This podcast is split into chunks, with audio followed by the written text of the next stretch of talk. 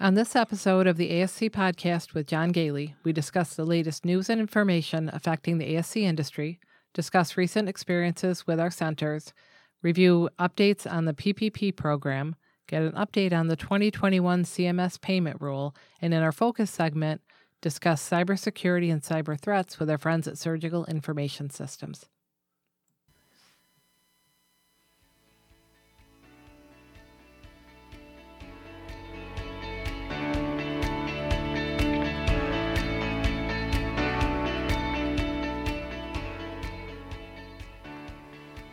This episode of the ASC podcast with John Goehle is sponsored by Surgical Information Systems, SIS.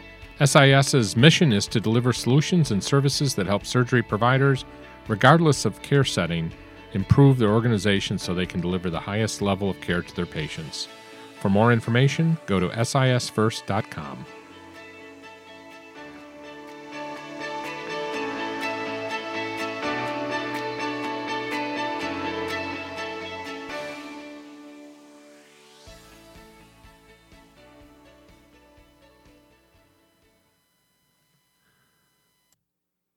Welcome to episode 116 of the ASC podcast with John Goehle for November 21st, 2020, recording from our studios in Spencerport, New York. This is Susan Cronkite, Chief Researcher for the ASC podcast with John Goehle and Senior Nurse Consultant for Ambulatory Healthcare Strategies. Joining me is John Goehle, Chief Operating Officer and owner of AHS, recognized as one of the nation's leading experts in the ambulatory surgery industry. And now, recognized as a new grandpa. I know. yes, it happened on Monday. Very at, important role. Uh, Nine twenty, I believe. Uh, beautiful baby girl. Her name is Josie. Uh, and uh, my daughter is doing very well. She works for Ambulatory Healthcare Strategies. She's a regular here on our podcast, so uh, she's uh, she's going to be a mom for uh, quite a while here. well, for the rest well, of her life. Be, yes. but uh, but at she'll least be a, a exclusively a mom That's for a little while. She's she's taken some time off. and you and I just came back good. from uh, seeing the baby, Mhm. who is so Oh my tiny. gosh. Oh my goodness. So tiny and so beautiful, but doing so so so, well. And and dad is really stepping up. Actually, Yeah. he spent the entire time holding the baby. We didn't even see mom taking care of the baby. Mm-hmm. Yep. But it was beautiful. It's great to be a grandfather. I do feel a little bit older. Um, you know, but and of course the gray hair came well before these grandchildren did. I don't know. I think grandkids keep you young, actually. I think I'll we'll see. but it is great, and uh, thank you for all the well wishes from all of my friends and uh, who uh, I had. To, I was texting pictures of uh, Josie all over the place on Mm-hmm. on Monday. I don't think I got any work done, real work done anyway. Yep. And I had a new granddaughter just That's right. uh, about two months ago now. So it's funny because they're they're both tiny, tiny little things, healthy, but you know, just just very petite. And you know, I think they're going to be fast friends when they get I- I- older. I Being so so, close in age, it's cute. Well, and then I, I got some interesting news last week. I had uh, actually a second. Um, Sort of a second degree exposure. You were yeah, you were with And- someone at a center for a couple of days who found out then that her husband was positive Right. for COVID. So But it, it brings up some interesting issues because uh, I had been tested about 10 days ago, just about a week before Mm-hmm. that exposure. Uh, had no problems getting tested. I had uh, I had some uh, symptoms. I actually had to go to urgent care because I was having um, pretty bad cough. That problem went away very quickly with wonderful drugs, and then um, and I, but I was tested at that time and it was negative. Mm-hmm. So I just thought, well, I'll, I won't have any problem just calling up the local center and uh, getting tested. I have not been able to do that yet. Yeah, Uh, it's gotten much harder because I had just been tested a, a few days before, and my daughter as well. And it was just sort of a, a matter of making an appointment at one of the local either urgent cares or um, drugstore. Right. And now I, I think because the surge again, it's just it's it's very hard. You know, you, you Yeah. might be able to make an appointment a week from then. And Right. At that point, it's, it's I'm still Yeah. waiting for the call back because I followed the rules, and if you follow the rules, apparently that's not the way to get tested. calling so- because you had called the state. I did, and yeah. it's they're not very I'm a- responsive right now. I must be. know. I, I think overwhelmed. You know. but- Yeah, Well, which also brings uh, so anyway, uh, you know, I, will probably end up having to visit one of my centers who is doing testing in order to get tested here. But uh, actually, I'm I'm heading up tomorrow um, to a certain state. I better not say where it is because I'm doing a Medicare uh, deemed status survey. But I'm going to one of those states that has some pretty significant restrictions. Uh, luckily, you know, because of the accreditation organization, I'm able to travel across borders without having to do the uh, the, the, quarantining. Mm-hmm. But it is getting very complicated. I got to tell you, you know, Sue, you and I have been talking about. It. I, you know, I don't I'm, I'm getting nervous, you know, about traveling mm-hmm. again. Um, yeah. You know, especially since we've seen in rest stops, we've seen in hotels uh, a certain amount of fatigue. I think when it comes to uh, masking, and uh, mm-hmm. uh, you and I talked in one of the podcasts uh, about you know seeing people with uh, wearing the mask below their nose, which you might as well not even bother to wear the the mask yeah. at that point. Or um, and I think you're right. It is such fatigue. People have yeah. been dealing with it for so long. Um, or they and and we'll talk a little bit more about that. But also, I think some people just don't quite believe it's as serious. Yeah.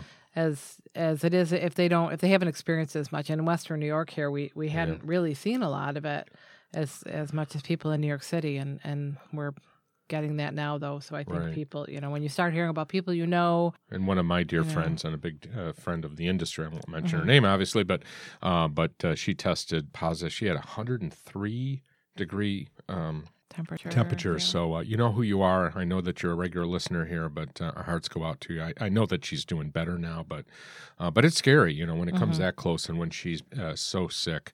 So yeah, I think when people actually know someone that is uh, very sick with mm-hmm. it, it becomes real. Yeah. But uh, please, but, everybody, watch out for this fatigue. You know, we can't let our mm-hmm. guard down, and uh, we don't want to end up with another, you know, big surge in, uh, mm-hmm. well, in this. Unfortunately, kind of the, ending the up with rate, it. But I think then if yeah. they get that fatigue that you're talking about, they maybe people stop wearing the mask. Right. They just think I am so tired of dealing with it, or they just get used to it. Maybe nobody, maybe you've been so careful that nobody's gotten sick in, in your yeah. workplace and you get a little bit lax. Like I know everybody, I have lunch with them every day in, in the yeah. break room, and you you begin to not be as careful, right. and then that's just asking for trouble. Yeah, uh, and, and then again, a lot of what we are dealing with. Uh, uh, we're recording on a Saturday. I think uh, yesterday, Friday, was a bad day in terms of the number of phone calls that both you and I were fielding throughout the day with uh, talking to our clients about mm-hmm. exposures, you know, either patients or employees or family members of employees or um, other types of exposures. And we, because in many areas the Department of Health is not able to either answer their phone calls, yeah. uh, doesn't return phone calls, um, or just doesn't even really say anything that we're we're walking everyone through. Mm-hmm. And, and you can't give global answers to these questions. Yeah. You really have to ask a lot of questions. So every time I, I get a phone call from a client, I, I spend probably 20 minutes to 30 minutes on the phone walking through mm-hmm. what's the right thing to do, trying yeah. to make sure that we're that, doing the right thing um, by talking through it mm-hmm. in the mm-hmm. absence of very any real guidance. And I think that's, yeah. like you said, we're, we're just trying to use our best judgment, but the best thing to do is to call the, the Department of Health, but we just, we're not getting not responses answering. at this point. So yeah. it's a, it's, it's kind of a difficult thing, and with the rules of that you have to test when you get back to New York, if if you left for any reason or whatever. But then if you can't get tested, how yeah. it's just very very well, confusing. the situation difficult. I'm going to run into is that my exposure by the time I can get in to be tested, the 14 day quarantine period would have been over mm-hmm. anyway, mm-hmm. um, or you know the period that They're they close, request yeah, that you you, you, you, quarantine. Mm-hmm, but mm-hmm. but it, it seems unlikely. Er, uh, the people that were around me uh, on that have all that have been able to be tested mm-hmm. uh, were negative, so I, I, think I'm all right. But yeah. but anyway, uh, God bless all of you out there who are uh, in the in the front lines with this and having to deal with trying to make some very tough decisions and in the face of yeah. Um, of, of an increasing number of of diagnoses. I mean, one thing I, have been following the statistics very closely. Thank goodness. I mean, a little consolation for the people that are getting sick, um, but the uh, the mortality rate is mm-hmm. dropping. Mm-hmm. Uh, fatality rate, I should say, is dropping. Uh, yeah. But but the hospitalization rate is increasing yeah. Uh, in many areas. Well, they're keeping the.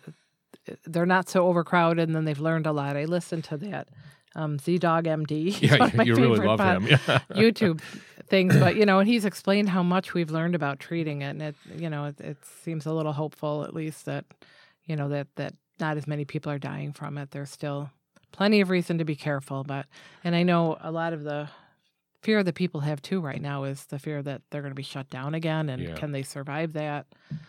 Yeah, I, I mean, I think my feeling right now is that uh, we're. I don't think it's likely that in most parts of the country, it's hard to tell to, to make this universal, but I- uh, but I think it's unlikely that they're going to stop surgery centers from doing electives because we we're seeing Mhm. um, the negative consequences of that. Yeah. Uh, certainly among our clients, we're seeing a higher um, diagnosis of a cancer rate because of the delay in treatment. We know that there's still a lot of people out there that are not getting care.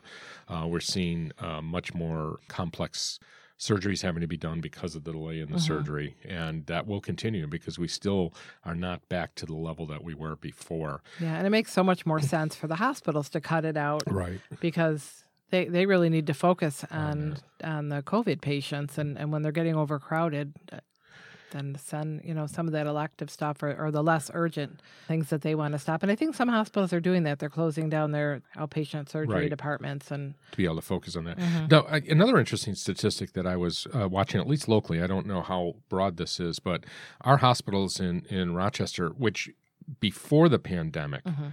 were running at near capacity, are back to running at capacity. But I believe the number was only 5% of the patients in the, the hospital are uh, have COVID. Now that's really scary though, because 1st Mm-hmm. of all, it tells us that indeed things are catching up. In other words, all of those people that are sick or or have been delaying care are coming back to the hospitals, uh, and that there is no leeway right now for Mhm. another surge. And I wouldn't Um, be surprised if it because even that was probably a week or two ago, and That's true. Yeah. and so much has changed. Just as we were talking about the testing, changed so much in just a week. in a week, yeah, yeah. I'm not sure I really want to look up those statistics, I but know. But I think, uh, as I said, I'm hoping that uh, that we've gotten the message across that uh, stopping elective procedures is really not not a good thing right now. So, and of course, you know, during this whole thing, uh, people are out there taking advantage of the situation. And Mhm. actually, the topic of today's uh, podcast, the the focus segment, is Mm-hmm. uh, talking about cyber attacks and. Uh, uh, there's been a dramatic increase. I'm even seeing, not, I- I'm seeing um, text messages coming to me Mhm. you know, from people trying to uh, uh, get me to go to a website. Um, I, I mean, I, I, it's very clear that you know it's not something I want to do. So I don't know what would happen if I did go to that website. Uh, we're getting you know increasing number of emails, uh, phone calls. Yeah. Um, I think my uh, social security number has been, what's the term? I don't. Yeah, not withdrawn, but it- right. it's as if they, you know, canceled your yeah, social security canceled my social security if number. you don't respond immediately. and then the, the police are on their way to, to arrest me uh, Yes. because the IRS is is Yes. after me. So And of course, my car warranty, I've got to get on know, that. I know. it seems to uh, be canceled, like or uh, to expire every day. uh, but of course, there's always people out there that are going to take advantage it's of it, sad. and uh, you know, it's affecting governmental agencies. Other more um, uh, major organizations, and of course, healthcare, and it does appear that uh, I think in in the focus segment, Mhm. the SIS is is talking about how healthcare in particular is one of those areas that they feel that they uh, they can make a lot of money doing it. So, uh, Yeah. Sue, there was an article in AP too about this, wasn't Mhm. there?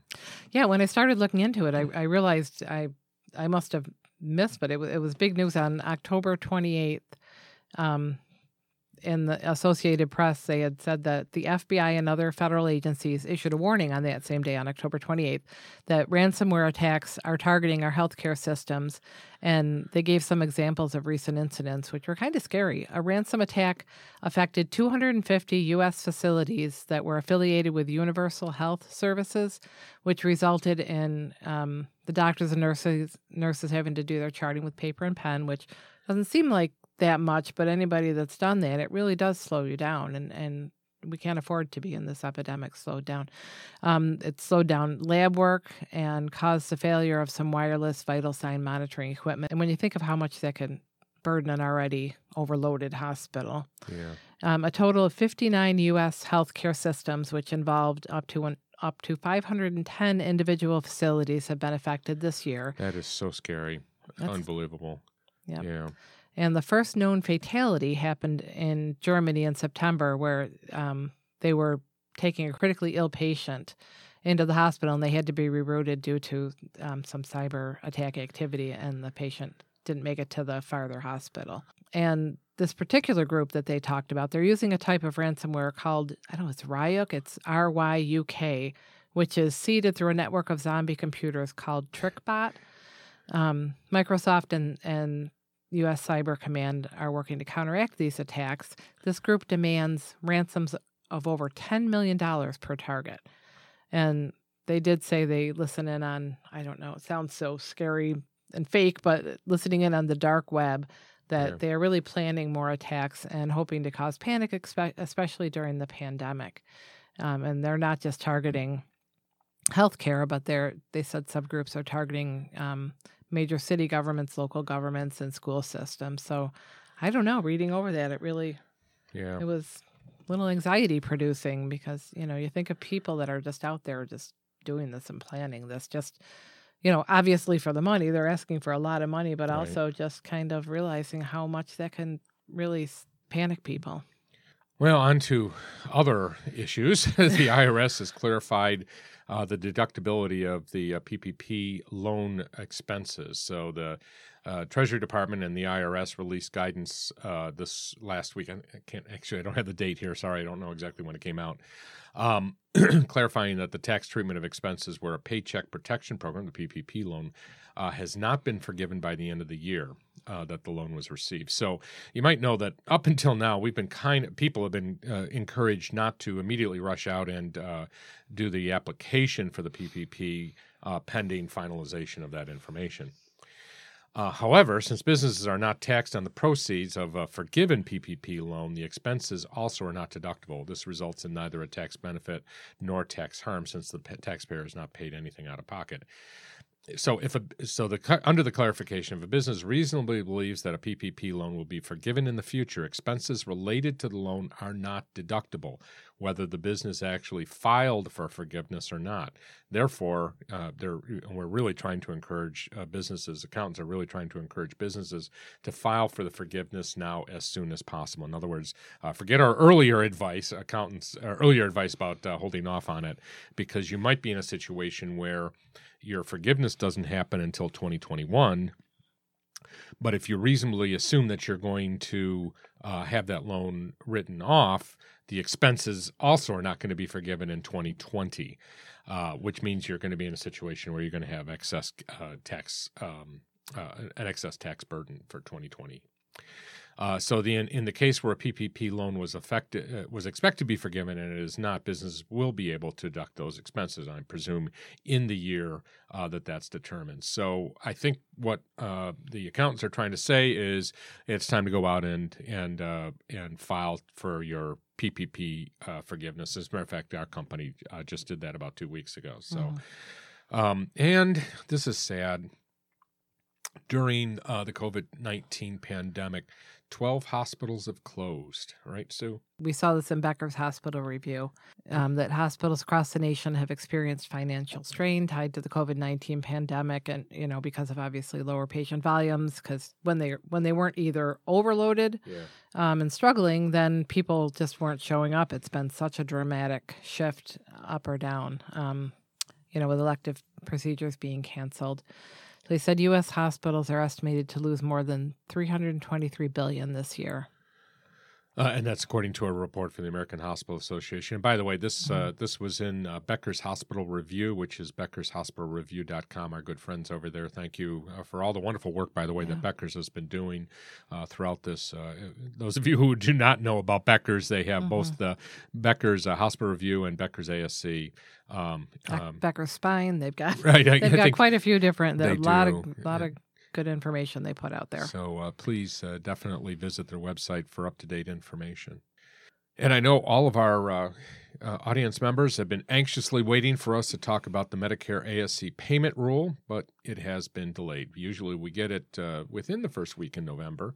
Um, so while the well, CMS typically releases that uh, payment rule by by by where we are right now. I think mm-hmm. we're at November 21st. Yeah. Um, it has been delayed due to the COVID 19 public health emergency.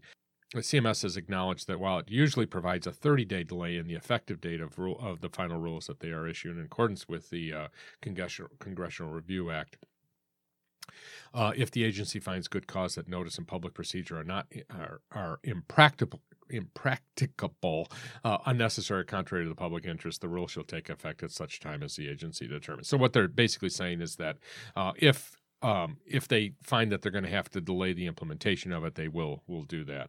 I, I, I, would say that's probably unlikely though, because it's really more to our benefit to have that rule mm-hmm. uh, implemented on on January 1st. So, so what they did say, uh, ASCA has indicated that they anticipate the rule will be released sometime around Thanksgiving or shortly thereafter. So, hopefully, shortly after this uh, episode is released, we might mm-hmm. have some more information, and we will try to get it yep. to you as quickly as possible. Next episode. And as, uh, along those lines, don't forget to sign up for the Finance, Accounting, and Reimbursement Seminar uh, for uh, ASCs, which is coming up on December 3rd and 4th. And for more information about that, go to ascpodcast.com. It's a joint venture of the ASC podcast with John Goehle and uh, Coding Compliance Management uh, Services with our friend uh, Christina Benton.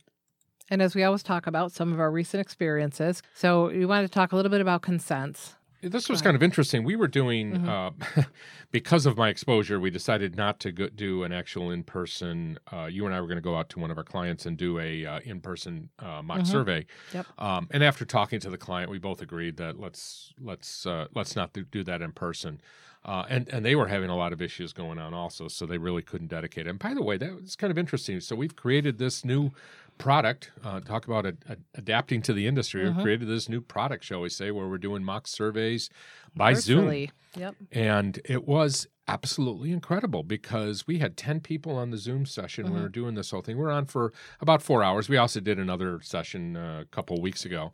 Uh, but the medical director was on for the entire time. Mm-hmm. Uh, and I don't think that I, have never been to a mock survey where the medical yeah. director has been with me that entire time. Yeah. And uh, they really uh, they kind of praised the whole process. It was it was very good. So uh, mm-hmm. anybody that's mm-hmm. interested, uh, we are doing mock surveys by uh, Zoom right now, and people have been very mm-hmm. pleased with it.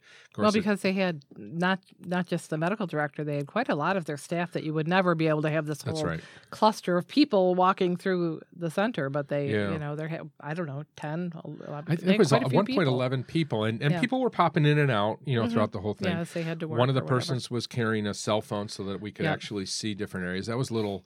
I got a little dizzy after a while because of the uh, the way the camera was going. But when they couldn't hear well. us, we got to look at their ear yeah, a right. lot when they hold the phone up to their ear. But yeah, so we got really some technological good. problems we still have to work on, but uh, but it worked very well. It did. But uh, in this particular case, during that mock survey, uh, and again, I, I'm not even sure I would have caught this if I were there on site but uh, during the conversation, we find out that uh, we talked about the informed consent for anesthesia services, and it turned out that the patient is is asked to sign the informed con- consent for anesthesia mm-hmm. before the anesthesiologist even sees the patient. Yeah. And uh, I made that very clear that that is not an appropriate way to do that. How can a how can a patient mm-hmm. sign off on an informed consent for anesthesia when that informed consent, that verbal uh, discussion, did not occur? And let me make something clear too. Informed consent is not the document. Informed consent is the discussion that you have with the patient. Um, the the document, the consent form, documents the fact that that informed mm-hmm. consent occurred. So, so um, if you um, really want, if if some people feel like the doctor or the anesthesiologist doesn't have time to get that consent, can they do it can the nurse get that after the conversation? The yeah. doctor or the anesthesiologist comes in and talks to the patient. The nurse comes and, and says, Now, did you have a chance to ask right. questions? Did you understand what he said? And then they can get that signature, right? Absolutely. I, yeah, but that does bring up an important point, Sue, too. And you, as a nurse, uh, know that I, I spent half my life trying to protect you guys uh, because I don't it, has got to be clear that the nurse is not the person who's giving mm-hmm. the informed consent. Yes. And the way you that you discuss that with the patient. You sh- uh, as a nurse, you should never be going through the uh, the risks and mm-hmm. benefits. Mm-hmm. Uh, never even really mentioning them, other than yeah. to say, you know, did you have the conversation with the doctor? Are you aware of these yep. things? Do you have any questions about it? And in the minute the patient starts asking questions, you say, get wait a minute, let me get again. the doctor. Yeah. Um, and, and, I don't think that's that unusual. I've heard of this plenty of times. They say, well, yeah. the, the patient will be able to talk to the doctor. I, I know they will, so I'll just get the consent now. And that's just, that's absolutely yeah. not. Uh, and, legally and, not okay and, and right and, and, of course once we discussed this with this particular client they they were all right with it mm-hmm. they understood it but yeah but it good. really is a legal issue even more so than from a regulatory mm-hmm. standpoint so And then uh, we've been talking about credentialing issues for the, for the last uh, two or three episodes. Yeah. Uh, we do have this credentialing conference coming up on December 8th. Please sign up for it. It's, uh, again, more information at ascpodcast.com. And we're going to talk about all kinds of things. But uh, another issue came up this week. Uh, Sue, you were actually fielding this one. We were talking about malpractice issues and how to document them into the credential chart. So, one thing that we need to make clear is the National Practitioner Data Bank only shows closed cases. So when you uh, get a, a, physician who is applying for privileges or doing a reapplication, when they are listing all their malpractice cases, we are going to have to get some details about those cases uh, that haven't been um, reported to National mm-hmm. Practitioner Data Bank yet that are still open. So you can get that report off the NPDB website, but then anything that's either more recently, so it hasn't been reported, or as you said, if it's open, even if it's many years old, right. you have to get the get that information straight from the physician. So often these physicians, as part of because the application should say, please provide details of this. Mm-hmm. Uh, if they don't, uh, you know, you might want to have a, a, form available where they can fill it out to provide those details. So you get the information off the NPDB site, and then how do you do you just make a practice of always asking your physicians, is there anything that you haven't reported to NPDB? Or? As part of the application or the reapplication, mm-hmm. it should be in there, yes. But that brings up an interesting point is that sometimes we just ignore this. Uh, not we, but sometimes our mm-hmm. clients ignore it when they're going through the credentialing or recredentialing process. Uh, and it is important that we look at those documents, uh, that we review those cases, that the medical director and the administrator uh, review the cases for the relevance in the privileging decision, and then document the decision in the credential chart chart. And if it's serious enough, the board uh, should reference that decision in the board minutes without providing any details, obviously, mm-hmm. or any specifics about it. But there needs to be some specific reference to the fact that the board reviewed that information uh, in making the decision. And again, you don't even need to be specific. Uh, for example, in your your minutes, you might say uh, the board reviewed the applications for the following providers um, and then list the providers, and also remember to list the the uh, the time frame for the privileges that you're granting. At the end, uh, you can say, or at, after that, you can say the, the board reviewed all the credential information, including malpractice cases that uh, uh have been attributed to these uh, physicians, and determined that there was no issue with regard to the the particular malpractice cases that are relevant to the the determination to provide the privileges to those doctors. So, as I said, uh, join us for the industry's first comprehensive training program for staff and managers responsible for credentialing providers in the ambulatory surgery setting. The conference will be presented virtually on December 8th, 2020 at 9 o'clock a.m. Attendees are all going to receive uh, very valuable resources, including example forms to use in credentialing, copies of the slides from the presentations, and access to the recording for, uh, of the program for three months after the conference. More information, go to ascpodcast.com. Wow, we are running over already. A 30 minutes here, I think, for this segment. Mm-hmm. Uh, so uh, let's take a quick break and we'll come back and we'll uh, talk about cybersecurity with our friends at SIS.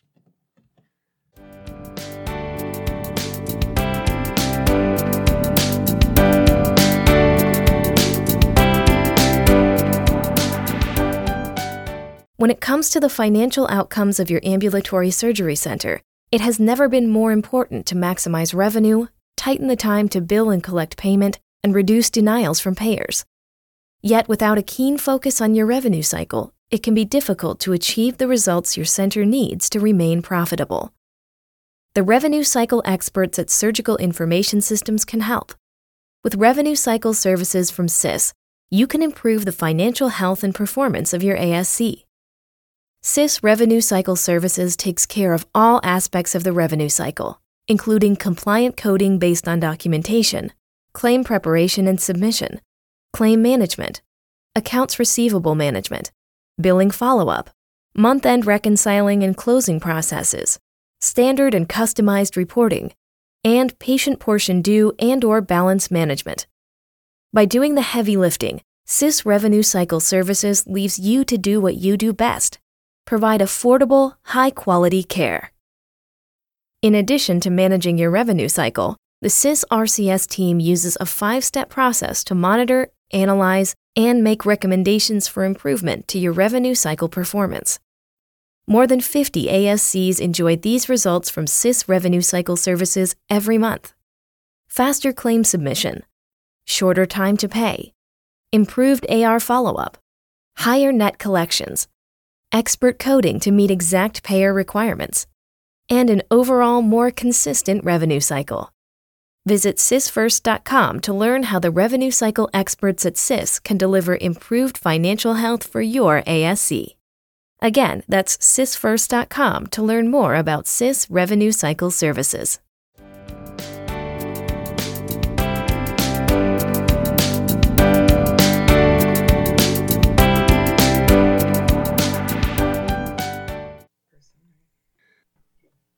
John and I are here talking about cybersecurity with Bobby Roberts, Senior Vice President of Development for Surgical Information Systems, and Paul Ailcock, Director of Information Security with Surgical Information Systems. So, thank you, Bobby and Paul. Um, it's great to have you on our uh, podcast here. We missed Cybersecurity Month last month, unfortunately, in uh, October, uh, but that doesn't mean we can't talk about it. There's been a hmm. lot uh, in the press recently about cybersecurity threats, uh, particularly in hospitals and hospital systems. Well, I'm not aware of uh, any major, certainly there hasn't been a lot of publicity uh, surrounding them in surgery centers. We know that healthcare in general has been uh, heavily targeted through cybersecurity um, uh, threats, and I uh, thought that this would be a good topic to discuss. So I'm, I have two experts on it with me, and uh, we're going to talk a little bit about how we can protect our surgery centers and, and the different types of threats that surgeries have, have, depending upon the type of system that they have. So uh, let's get into it. Thanks, John and Sue, for for having us uh, today. And this is um really timely subject based on the the emerging threats and the escalations that we're seeing from bad actors over the recent months, particularly throughout the pandemic. Um, the cyber intelligence sources, of uh, including our own security team, have reported a significant increase in uh, in threat activity, looking to exploit the pandemic. And then even just last week, um, the DHS CISA issued an alert uh, of an imminent threat to the healthcare industry, uh, with a notable escalation in uh, in ransomware operators, uh, specifically targeting hospitals and healthcare. Um, so yeah, this is, this is definitely a timely conversation, and happy to share our experiences and, and views with uh, with your viewers.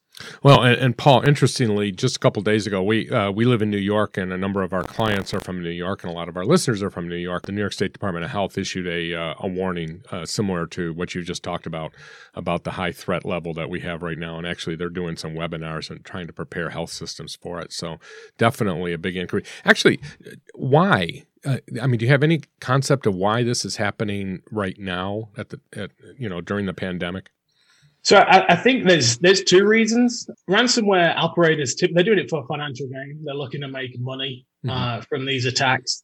When you do it in a in a high stress situation such as the pandemic, uh, and you lock down uh, the ability for a healthcare provider to provide services to um, to its patients, then you, that that sense of urgency typically results in a payout for the ransomware actors. And I think that's why you're seeing this escalated focus on healthcare. Right. Uh, is just because these these bad actors know that the chances are uh, they need their data they need it quick, and they're likely to pay to get it back.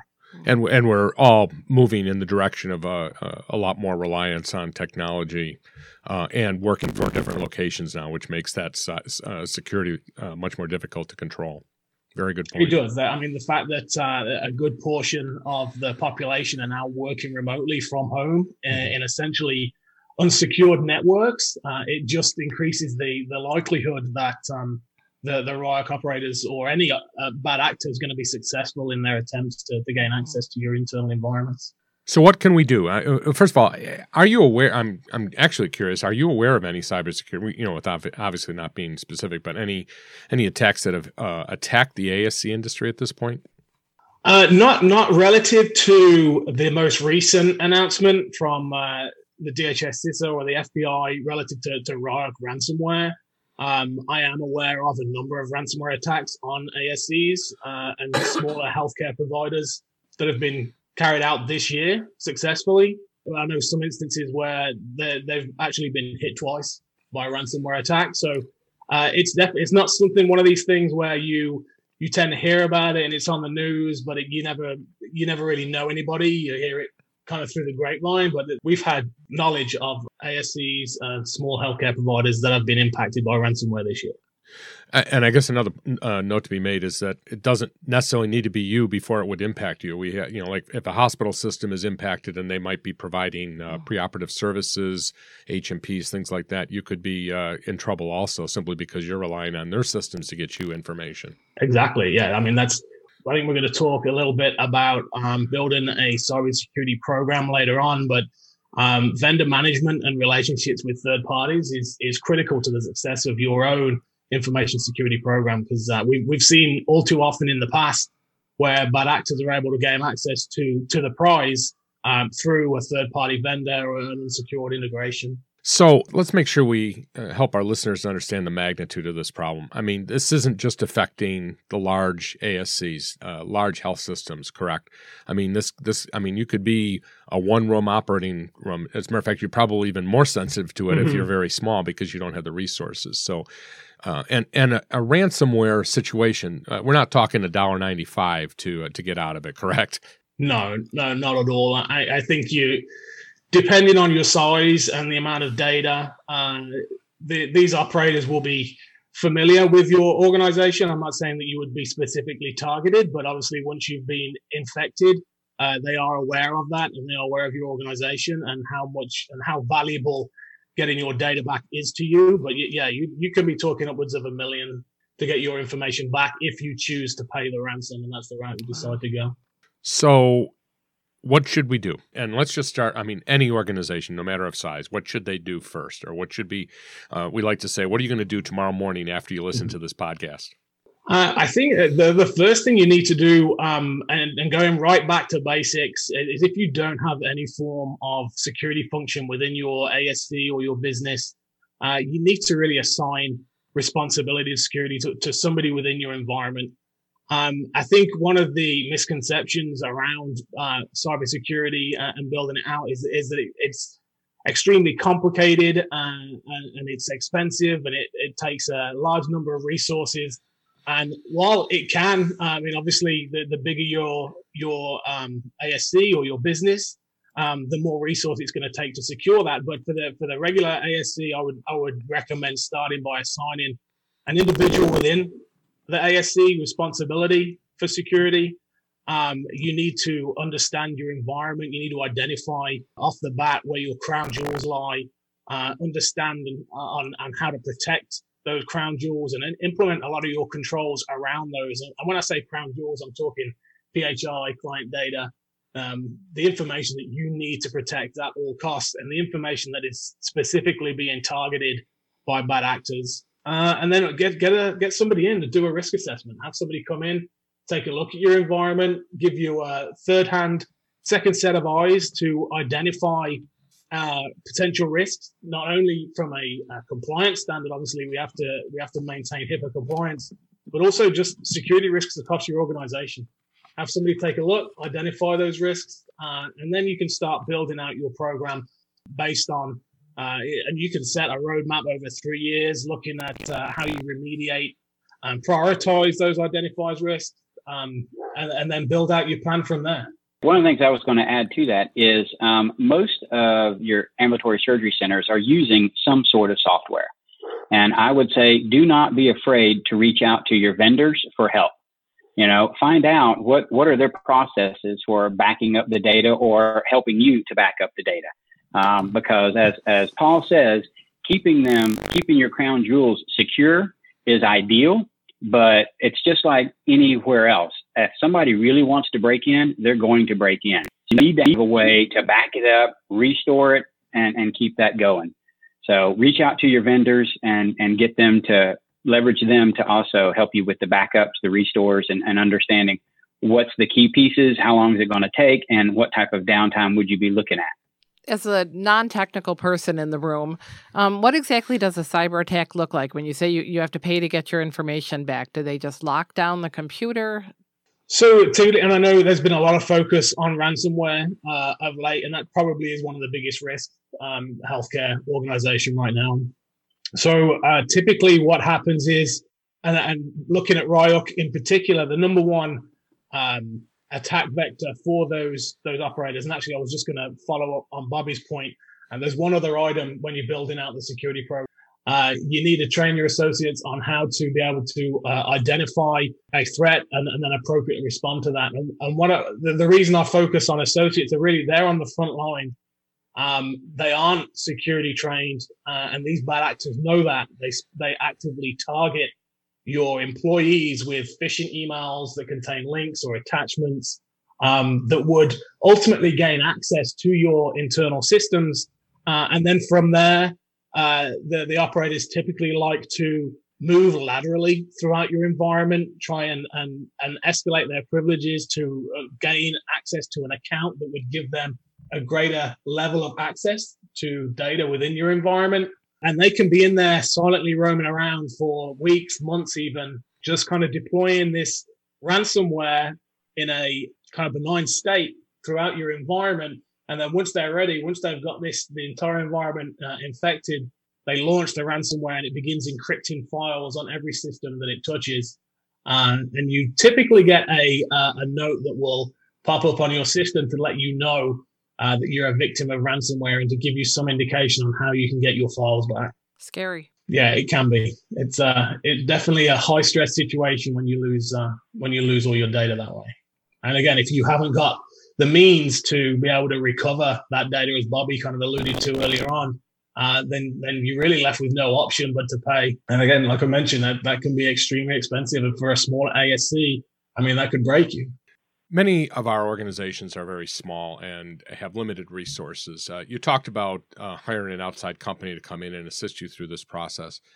Uh, however, not every computer company can do this. Not every uh, you know networking company can do this. What should they be looking for in that outside organization that's going to help you through this? Um, I think you need to, to, to look at reputation of the company. You really want somebody that specializes, particularly in healthcare, understands the HIPAA regulations and what your requirements are. Um, and you need someone, you need to be able to check references, um, somebody who's worked with other organizations in, in a similar fashion that perform these risk assessments, that do it on a regular basis, and they're going to be of value to you. And I, I know we talk about resources and cost. Um, I, I, think having somebody come in and help you with this in, in either a, like a virtual CISO role or as a, just performing annual risk assessments for you is much less expensive than trying to build out your own information security team. I don't know, Bobby, if you've got any additional insight. Well, and, and that's that's what I was going to say. That the same thing is, you know, when you take a look at assuming not um, if you get hacked, but when. If you assume when you get hacked, what is going to be the cost to get back online? Um, and you talk about ransomware, right? So ransomware, they come in, they encrypt your data, but you can't always tell, did they take any data out? Did they look at data? So when you talk about PHI, is it you, are you going to have to provide credit monitoring? Are you going to have to do any of this other stuff for any of the particular patients, right? So the cost is going to be there either on the front end or the back end. Um, and the preference would be to spend spend a little bit on the front end, get the right company, get a company that's going to help you build a run book that um, maybe even has some training that they can provide for your associates, so that uh, you know as they have questions, um, you can run it by there. But to help them walk you through the process, even run what we call a tabletop exercise. Assume mm-hmm. you've been hacked what are you going to do? How are you going to do it? Who are you going to engage if it is ransomware and you're going to do the payments? So picking a company that will help you provide all of this because none of us, none of us are experts on paying ransom or even the decryption. You know, so you pay the ransom, then what do you do? All right. If the decryption fails, what's your recourse? How do you, you know, how do you do these things? So those are all things that these companies have dealt with day in and day out. So getting a company that can communicate that to you, understanding that you may not be technical, um, but will help you with the right processes and the policies in place, that's really what you want to be looking for our listeners are uh, well versed right now in the uh, in risk assessments and the fact that uh, risk assessments have become a big deal uh, in many areas. We have infection control risk assessments, we have disaster risk assessments, and you bring up a very good point. Is that I would venture to say that not everybody is doing um, what we would call HIPAA HITECH uh, risk assessments, which is pretty much a requirement right now. Maybe you're doing a lower end one uh, without mm-hmm. a lot of detail, but certainly a HITECH risk assessment uh, should be done by a professional who is well versed in uh, cybersecurity and all those other uh, aspects. So I'll, I'll, just tell you from my experience, these uh, these risk assessments can be quite pricey, uh, and mm-hmm. you're not going to want to uh, get the bargain. You're, you're not going to want to put right. this out for bid and take the lowest cost uh, uh, product. Uh, our experience has been it could be as low as ten thousand dollars, and by the way, there is no upper limit. It depends upon the size of your mm-hmm. organization. Mm-hmm. but as you pointed out, that number is well worth it. And I'll I'll say my experience actually recently for an average size ASC has been in the twenty thousand dollar price range, which I bet I am scaring the heck out of most of our listeners right now. but you made a very good point that being down even for a couple days, we all know uh, going through the pandemic how expensive it is to to not be in business, and that could be your situation uh, if you uh, are not able to function without that.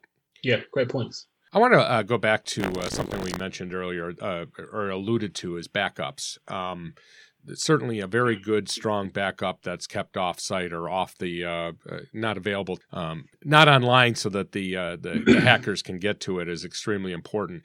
And and also personally, my experience has been, and this is from about 15 years ago when one of our uh, pieces of hardware failed, uh, making sure that your backup is good. So about 15 years ago, I had a situation where hard, hardware failure, and we had to go back up, uh, go back um, I think it was three days, and we were doing daily backups. We were doing everything right, but the the two most recent days were bad backups, and it was the third day that we were able to get a, a backup. But it took us a week, week and a half to get everything back online.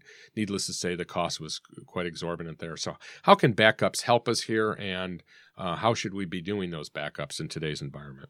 So backups can absolutely help you. Um, and one of the things that you really want to try to do is establish a good backup process and then test it. And uh, and what you need to do is actually have regular testing. I know that can also be a little bit of a challenge, um, but but you have to have the regular testing because it doesn't do you any good to have a backup if you can't get to it or it's no good.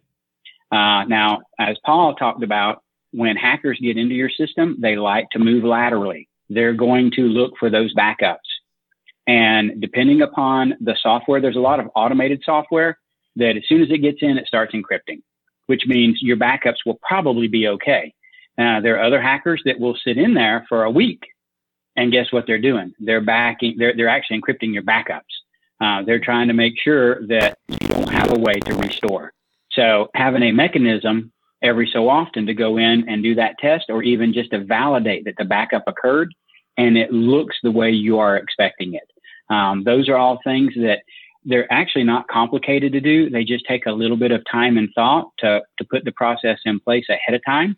You can do it with scripts. You can do it visually. You can do it with a report. There's a lot of different ways that you can validate that what you've backed up is what you're expecting. And if you've tested your process, that is going to be available to you. Um, and that's that's where you know when Paul said pick somebody, somebody in the ASC that's responsible, and that should just be one of the things that they check. And it's like, hey, you know, I'm on my checklist. Have we tested our backup in the last two weeks? Let's restore it. Let's validate it. Let's look at the reports. Everything's looking good. Um, did all the file names change to something that we weren't expecting? Wait a minute, something weird's going on.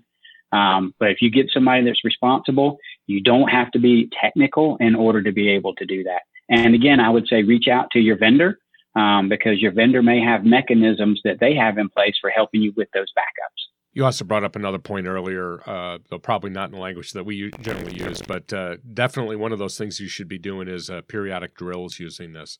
Uh, we all know that we're required to do either tabletop or actual drills, and this is an excellent drill to educate your staff, gives you an opportunity to educate your staff while you're doing the drill, as well as to test all those systems that you put in place here. So uh, that would be my recommendation: uh, is to make your next quarter's disaster drill be one on cybersecurity. Yeah, I think absolutely uh, Bobby kind of he, he used the phrase earlier. It's not it's not if but when. Yeah, uh, and that's, I think that's scary. Everyone, yeah. yeah. and and it's and it, it it couldn't be more true. I mean, I'm sure there are ASCs out there now. You if you don't have the the appropriate tools and resources in place to be addressing security concerns, there's, there's breaches going on right now that are being undetected, uh, uh, and folks aren't aware of it. One of the key functions of your information security program should be how you deal with incident response and that and, and testing your backups and recovery uh, is all part of that whole process and by doing it more frequently and testing the process and improving the progress process when it does happen you're just going to be that that much better prepared to, to respond uh, and get your your organization or your ASC back up and running that much quicker. Now, as ASCs, we generally have three different ways that uh, our data can be hosted or our systems can be hosted. It can be either on a uh, client server uh, system or a hosted client server system or uh, a total uh, software as a service. Can you, uh, first of all, I just threw those out there without defining them. First of all, can you uh, define those for us, put them in a perspective that all of our listeners can understand, then, and talk about the different cybersecurity risks that each of those particular setups pose?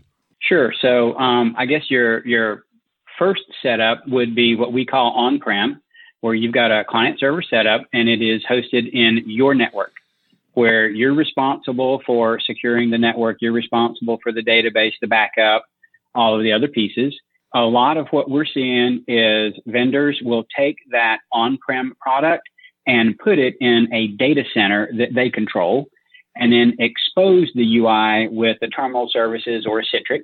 That's where we, we kind of call that a hosted on-prem and that takes the hardware off of you. It also takes the, the operations off of you. You're not then responsible for the backups. You're not responsible for the other pieces.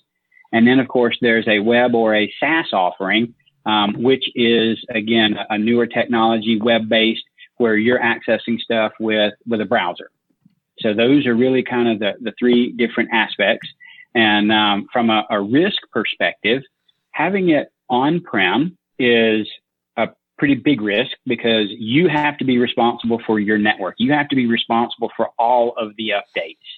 When you switch that to hosting, a lot of that goes away, but you're still you're still with the aspect of and not I don't say older technology because it doesn't have to be, um, but you still have that client server technology. You still have those pieces um, that can be broken, and the testing and the maintenance and the mechanism of them are still a little more expensive. When you go to more of a SaaS offering, uh, the tools and the technologies lend themselves a little more uh, to being protected. Uh, not to say that you can write you can write a bad SaaS software. Um, so it's not to say that you can't, but but most of the technologies lend themselves to a little more of the, the security pieces. And most of the vendors uh, that are doing that, you can go back and ask them, what what is your process for securing the data? What is your process?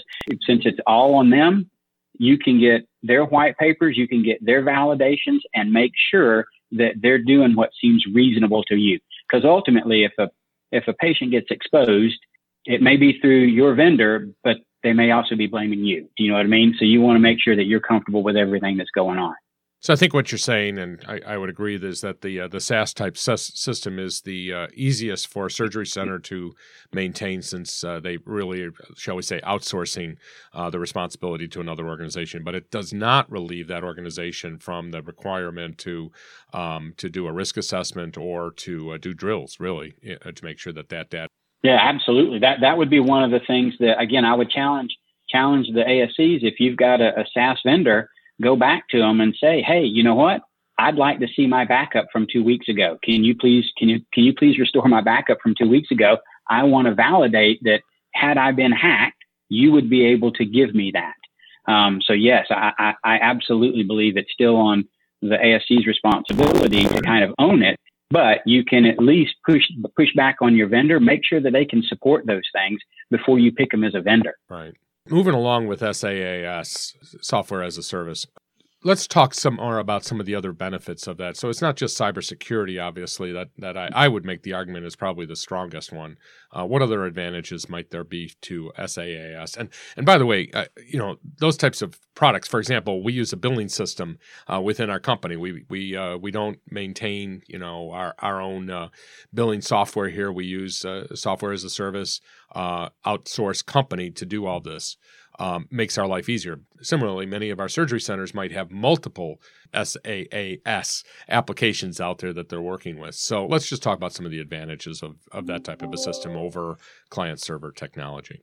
Sure. Well, um, one of the one of the I guess best things from my perspective, and keep in mind I'm I'm in charge of development, and that is as we find issues, whether they're security issues that we may have accidentally coded or security issues in a library or operating system or something to that effect, um, it's easier for us to push it out. Mm-hmm. You know, there there are things where if you're on prem, and and I would challenge some of the ASCs if they were to reach out to their vendor, they're probably not running the latest version of that vendor software because why? It takes a while to upgrade. Right. And, and so they may actually be running less secure software than the vendor actually has available just because they're on prem.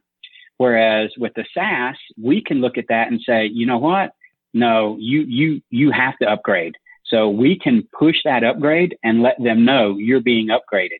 Um, when it comes time for multi-factor authentication, um, again, on-prem, you can't necessarily make people turn that on. But with SaaS software, you have a lot more control over that. And you can say, you know what? Nope, we're, we're definitely going to turn something like that on. So for me, within security and even within functionality and everything else, it's the ability for us to be able to push out updates in a timely manner. That's one of the key features over um, software on-prem. Obviously, you have the hardware, right? The SaaS SaaS people are still responsible for the hardware, uh, so that again, it may not reduce the cost because they may charge you for that as a service, but you're not having to maintain it. You don't have to come in and go, oh, Microsoft just sent out a security bulletin for Windows 10 32 bit machines. How many of those do I have? Which ones do I need to update? Did somebody have that machine turned off? Um, you're not having to, to deal with those. Uh, how about the rotating of passwords? You know, you may have somebody who's got a password that they've had for six months. Well, you, you need to rotate those. If somebody were to get in and hack that, um, they might be sitting there logging in as that user for a while. You don't even know it. Um, so being able to rotate passwords, a lot of those types of things we can push through SaaS offering a whole lot easier than the on-prem or the on-prem hosted. And that's just that's from my perspective as a developer. yeah, I, I, think just to add to um, to Bobby's comments, I think we, we talked earlier about um, ASCs and potentially the lack of resources to dedicate to security initiatives. One thing that you get by uh, utilizing a SaaS provider is not only you're offsetting the the infrastructure costs, you're also uh, moving your data to uh, a provider who has those resources available to provide the appropriate security and protect your data. And then on top of that, with with SaaS, obviously uh, it's kind of ubiquitous with high availability and scalability, less possibility of your your system going down. Typically, SaaS applications, and Bobby can talk a little more to this, are architected in such a way so if there was an outage in one part of the country, it replicates over to another. Um, so a- again, you would get some cost reduction, I believe, by being able to offset some of those security resources that you may not uh, have to spend on your internal environment. And I would go out on a limb and say that the the sophistication of those security resources within the SaaS environment is going to be far superior to that that you're going to be able to afford on the on your in your ASC.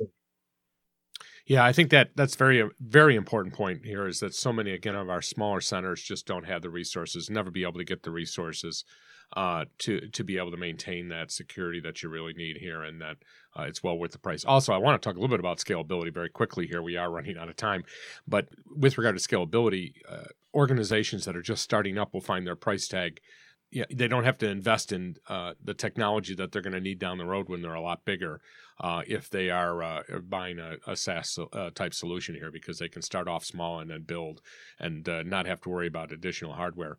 Another point I'd like to make, I, and this happened to me once. I was on the road once and uh, my my computer crashed, and we we have cloud based everything. Uh, I just went down to the store the next morning. The biggest problem I had was making sure I got to the store in time, bought the new computer, plugged it in, and had enough time to download all the stuff in order to get it back up and running. But um, you you really greatly reduce the uh, amount of um, effort that can go into bringing a new computer online if something fails on you. Well, and you know, had had that um, computer been stolen, yeah. right? There's a lot less data on that as well because it's all stored up on the the, the cloud. Very good. So point. you've got you do have some additional security from from that perspective. And uh, and I do want to uh, touch back on the scalability that Paul mentioned. You know, there's been plenty of times where you push down a new release to an on-prem environment and you find it starts to run really really slow. and You start to have problems. Uh, and that's where it's like, oh, well, you've got to upgrade your memory, you've got to upgrade the the speed of the CPU, you need more drive space, blah, blah, blah. Um, and with the SaaS piece of that, that's all taken into account um, because we're not, you know, you're not going to be able to push it out to an environment where it runs slow. If it's running slow, it's going to be running slow for everybody. And, uh, and so that's where, you know, from a scalability perspective and auto upgrades and, and everything else, it's a good, good option for me from a SaaS perspective in a uh, pandemic world and a post-pandemic world where many of us are working from home. Of course, we've always mm-hmm. worked from home, Sue. Um, but uh, uh, many of our organizations now have uh, moved their uh, billing and coding staff offline. Uh, maybe the pre-op assessments are offline. Let's just t- talk briefly about the advantages of SaaS in that type of a situation. Well, like you say, it, it, it actually just allows you to be able to do it. Um, because can you imagine all, all of the people who normally were coming in to use your hardware and your software, if they're now working from home, um, are they taking those machines? Are they installing the software on those machines? What are they doing to keep those machines secure? Um, at least with SaaS software, it's exactly as your example. They just have to go buy a laptop. As long as they have the login. Um, they're able to do their work. And again, because it's centrally located. You can even have, from an administrative perspective, see what people are doing, how they're doing it. Right. Um, you have a lot more options when all that data is centrally located rather than when it's distributed. You also don't have to worry about, I guess, I, I say from a connectivity. If you don't have connectivity, you're toast, whether you're at home on prem or whether you're on a SaaS offering. Because as you're doing it at home, you, you might be able to do some stuff locally, but ideally, it's got to get back up to the server at some point in time. Mm-hmm. And uh, and so as long as you've got connectivity and any laptop, you can work within your SaaS offering. So yeah. if you've got that product, it enables people to work. And and we were lucky. We switched from Outlook to O365 internally. Um, our HR systems our SaaS offering. Our accounting is also SaaS.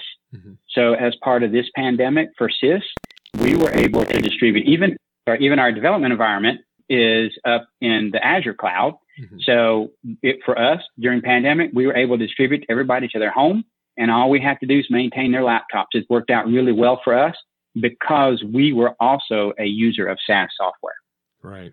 I, I, I think one, just touching on this real quick, and, and Bobby, you mentioned connectivity earlier when you're looking at on-prem solutions with a remote workforce, then typically you have to have some kind of VPN connectivity from the end user to your internal environment uh, and maintenance of that. As we saw early on in the pandemic, um, there are still some internal resources, and even though we didn't have the entire workforce connecting to that VPN, uh, there were issues. I mean, you need mm-hmm. to be up in your your bandwidth availability, increasing licensing on some of these uh, VPN connectors to to allow the number of connections coming in. Uh, and then there's there's also kind of latency issues that we've noticed across there and performance issues. So uh, as Bobby mentioned, being able to just navigate across the internet securely to a SaaS offering, uh, it definitely makes life a lot easier. Well, Bobby and Paul, this has been great. I, am I'm, I'm sure our audience has learned an awful lot from it, and they're, uh, of course, this isn't making them feeling feeling any better about what's going on, uh, but maybe they're better prepared for how they're going to react in their own organization. Uh, thank you for your time. I very much appreciate it. Uh, thank yeah, you. thank you, John and Sue. We really appreciate it as well. Yeah. Thanks.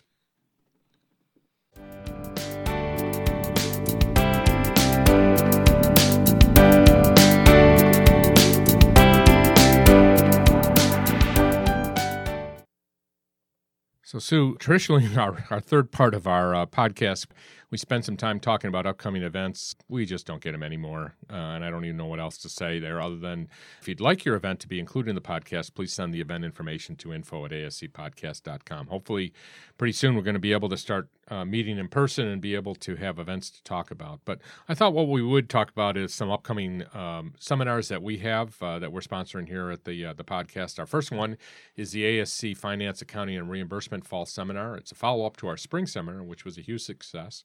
And by the way, a recording of the seminar is available at ascpodcast.com website. So save the date. It's December 3rd and 4th. It's a joint production of ASC Podcast with John Goehle and Christina Benton of uh, Coding Compliance Management.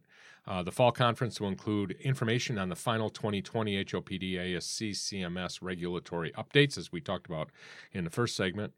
And more finance and accounting and reimbursement topics to extend our discussion from the spring conference, including more advanced uh, accounting topics, discussion of revenue cycle and reimbursement, advanced financial management, advanced budgeting and financial projections, strategic planning in the ASC setting. So, for more information, sign up at ascpodcast.com.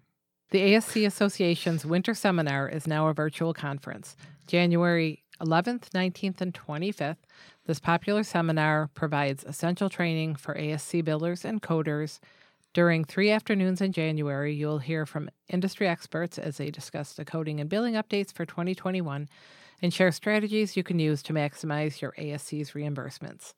And probably the most exciting thing that we have done in the last year is the Administrators Boot Camp. So I have been working for I'd say 10 years to do this. I had hoped to uh, to have uh, have it in some nice place. Actually, I was thinking of doing it on, on a cruise ship, Sue. That, was, that would have been nice. That would have been nice to take all of our, our new administrators out to a, a nice little cruise ship, but that didn't happen. But uh, the virtual world has provided an opportunity to do this in a very cost effective way. So uh, the uh, so prepare for the challenges of ASC administration by participating in the ASC Administrators Bootcamp. It's a comprehensive program to prepare ASC administrators for the challenges of leading and managing an ambulatory surgery center.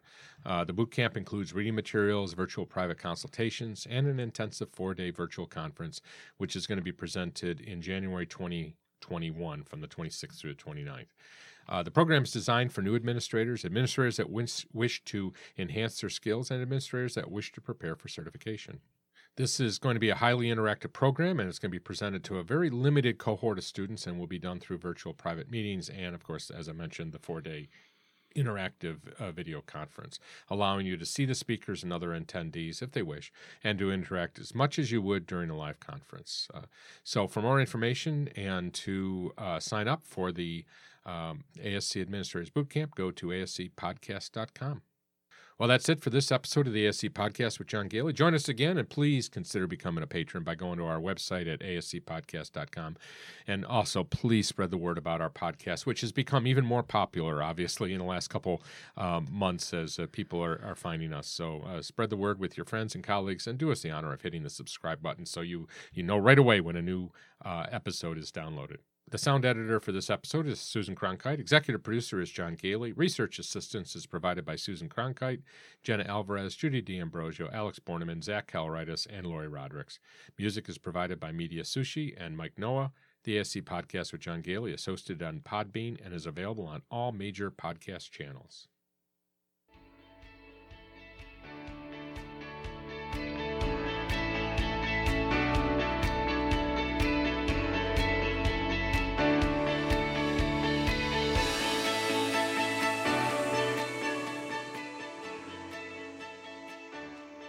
This podcast is an educational and operational tool and is not intended to be a comprehensive resource for all rules, regulations, and standards that an ambulatory surgery center must meet.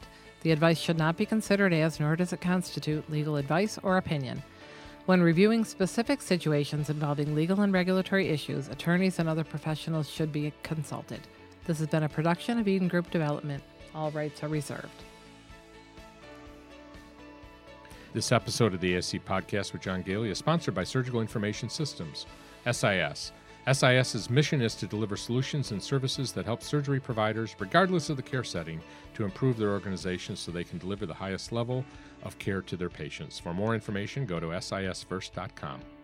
And if you're interested in advertising or sponsoring the ASC podcast with John Goehle, please email us at info at ascpodcast.com. We would love to hear your questions and comments. Please email us at comments at ascpodcast.com.